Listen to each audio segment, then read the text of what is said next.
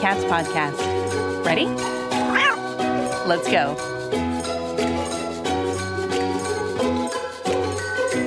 Hey everyone, I have an announcement to make. As of November 1st, the Community Cats podcast is going to go to three days a week, providing great content and stories about incredible people helping cats in their communities. We just passed 100 episodes, and now we want to work on developing our Cat Academy and wrapping up our Community Cats Grants program. This show is for you, so please share your thoughts, ideas, comments, and guest ideas. If you want me to go back to five shows a week, just let me know. I'm happy to serve. Take care, and thanks again for supporting the Community Cats podcast. Welcome to the Community Cats podcast. I am your host, Stacy LeBaron. I've been involved helping homeless cats for over 20 years with the Merrimack River Feline Rescue Society. The goal of this podcast is to expose you to amazing people who are improving the lives of cats. I hope these interviews will help you learn how you can turn your passion for cats into action. Today, we are speaking with Dr. Martha Smith Blackmore. Dr. Smith is a veterinarian and president of a private veterinary forensics consulting firm, Forensic Veterinary Investigations, LLC. She's also an adjunct professor at the Cummings School of Veterinary Medicine and a fellow at the Center for Animals and Public Policy at Tufts University. Martha was recently appointed to the International Association of Chiefs of Police Forensic Science Committee, and she's an associate member of the American Academy of Forensic Sciences. She's a founding board member of the International Veterinary Forensic Sciences Association. Martha is the past chair of the Animal Welfare Committee of the American Veterinary Medical Association and past president of the Association of Shelter Veterinarians. She's an author and editor of the Guidelines for Standards of Care in Animal Shelters and is frequently requested to consult on animal cruelty cases by prosecutors and police departments throughout Massachusetts and around the country. Martha teaches on the topics of animal cruelty, veterinary forensics, and the link at the Animal Control Officers of Massachusetts Academy, the Cummings School of Veterinary Medicine, and at various national conferences. Martha makes her home in Weymouth with three cats two dogs, a bird, and a husband. Well, Martha, I'm glad you've got the number of cats there right in your house. Welcome to the show, and thank you for joining me today. I'm delighted to join the conversation. so, what's your experience? What's your experience been with community cats in the past? How'd you get started with them? Well, I started as a, uh, a as a veterinarian in an animal shelter setting, uh, volunteering at um, spay neuter days.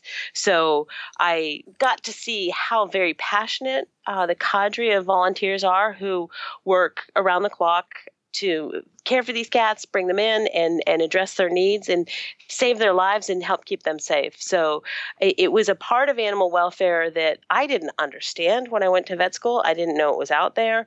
And then I learned about it as I was a shelter veterinarian and beyond.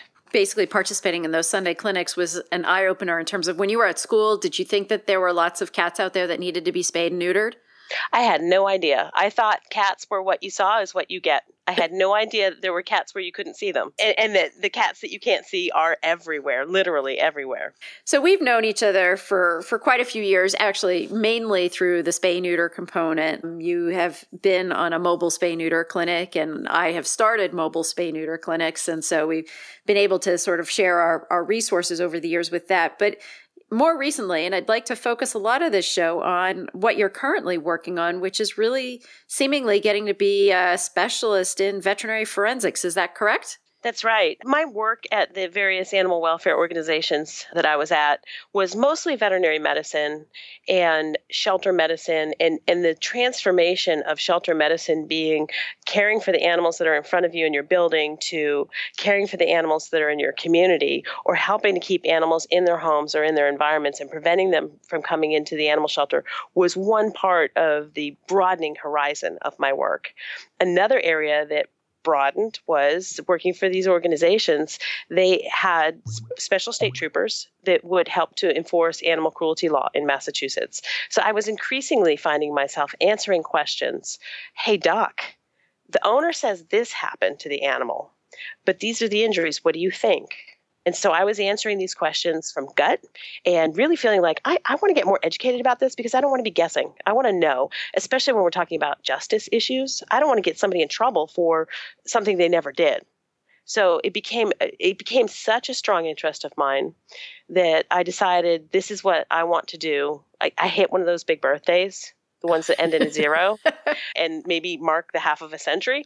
And I thought about what is it do I want to do with the rest of my career? Where can I have the biggest impact and feel like I'm really contributing as much as I possibly can?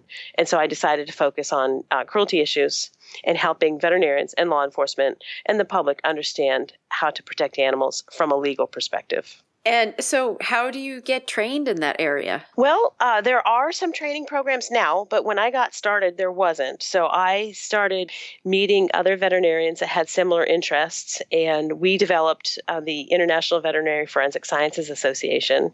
And the ASPCA was fantastic in supporting that organization and helping to build an alliance with the University of Florida. And there is now an online, both a certificate program and a master's in veterinary forensics. So, there is a very formal path people can take, veterinarians can take, and also animal control officers or other animal professionals to get further education.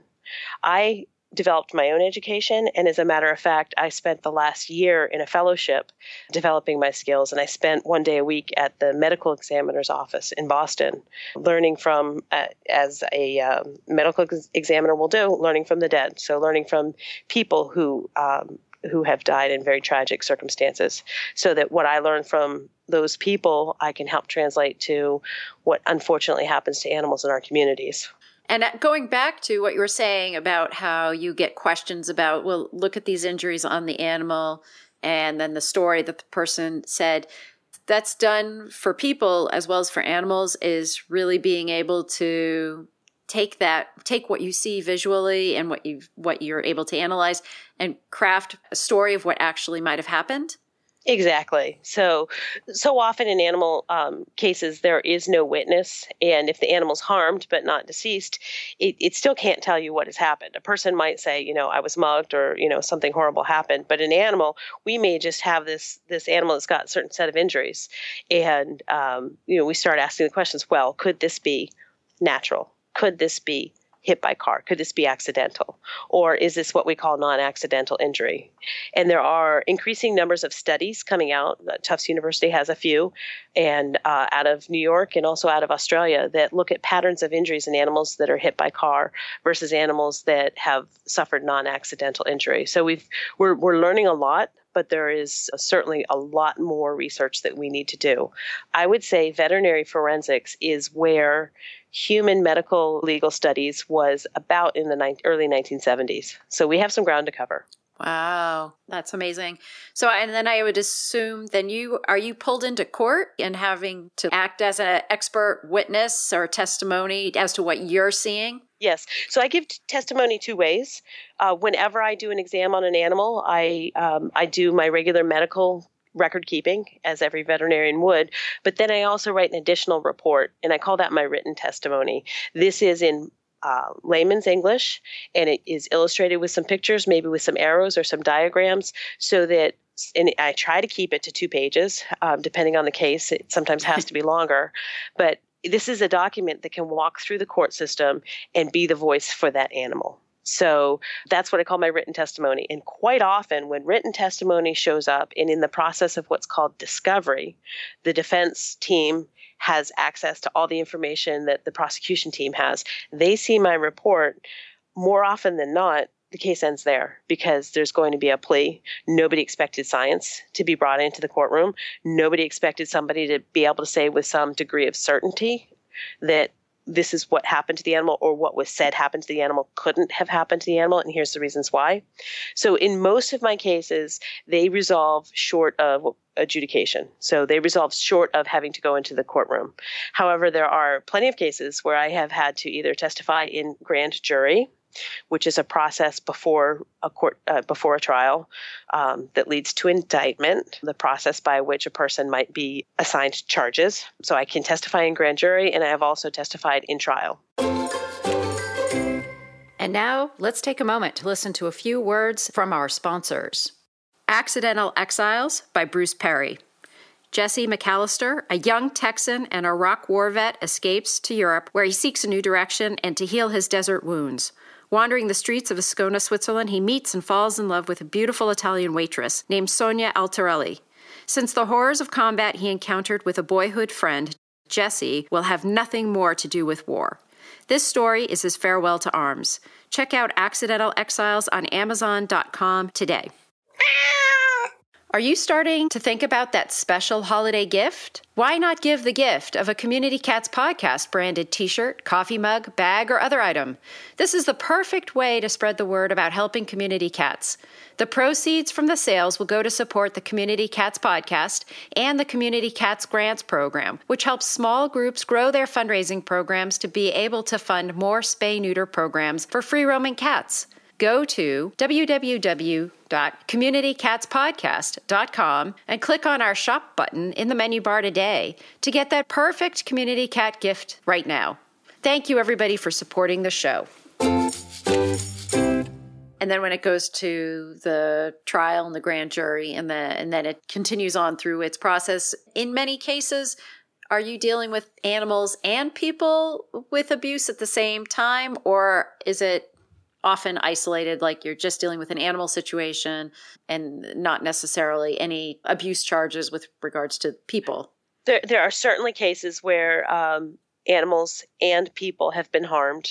The abuse of an animal is often a crime of power and control. So it's like any other domestic violence type situation. So an animal is being harmed as part of a dysfunctional method of controlling a family. So there may also be violence to elders, to domestic partners, to children.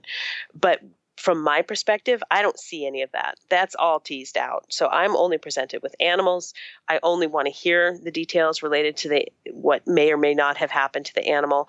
And when I testify, when I'm involved in a court, I don't sit in the courtroom for the whole trial. I go in, I speak my piece, I'm cross examined, and then I leave. So I don't know all the other stuff that's going on. So you're not allowed to have that bird's eye view, really. If they try and keep you in isolation and just focused on what you're being asked to talk about right then and there. Th- that's the way the system works, and it's also my preference because there's a there's a certain burden of uh, having to carry these horrible things and I deal with what I must and I don't take on what I don't need to know. So if I can't have a role in protecting a child or an elder or any human victim that's that's not what I do, that's not what I'm trained for and I have to be really careful that I don't step outside my bounds. I can only offer my expertise as it is and really recognize my constraints and for the same reason i don't watch animal planet because i can't watch the i can't watch those sad commercials with the dogs behind the bars because that is sorrow that's not mine. I can't borrow somebody else's sorrow. I, I just do the work that's in front of me. That's a way of managing the stresses of this whole profession Exactly. And, and, that's a huge conversation and, and one we could go on forever and ever, you know, about the stresses for the veterinary profession as well as anybody really involved with caring for animals and compassion fatigue and, and all of that. And, um, and I've touched upon it on some of my previous shows and, and it's very, very important. And you are here dealing with, in many cases the worst of the worst. Mm-hmm. And so you definitely need to do a lot of self care to make sure that yep. you're protecting yourself. Now, not to dive into the worst of the worst, but if we're dealing, talking about community cats and, and with the understanding that many feral cats are pretty good at avoiding trouble. But what have you seen for cats in, in your experience with the cases that you've had so far? I hate to traumatize your listening audience with this, but the types of injuries that I've seen are impalements, drowning, fire, explosive devices, sharp force injury, and projectile, so being shot. So a, a gamut, anything horrible, yes and and then of course there are the cases where um, and I think this happens more often with the community cats than the than the house cats per se that go outdoors. It is maybe a natural disease outbreak that people think the whole colony's been poisoned. So a panleuk outbreak, um, wiping out a colony, which you know it's tragic and it's horrible, but at least there's not some evil doer out there tiptoeing around and poisoning the cats. And is that something that you've been asked to do at some point in time to determine whether it was a poisoning versus a disease outbreak? Yes.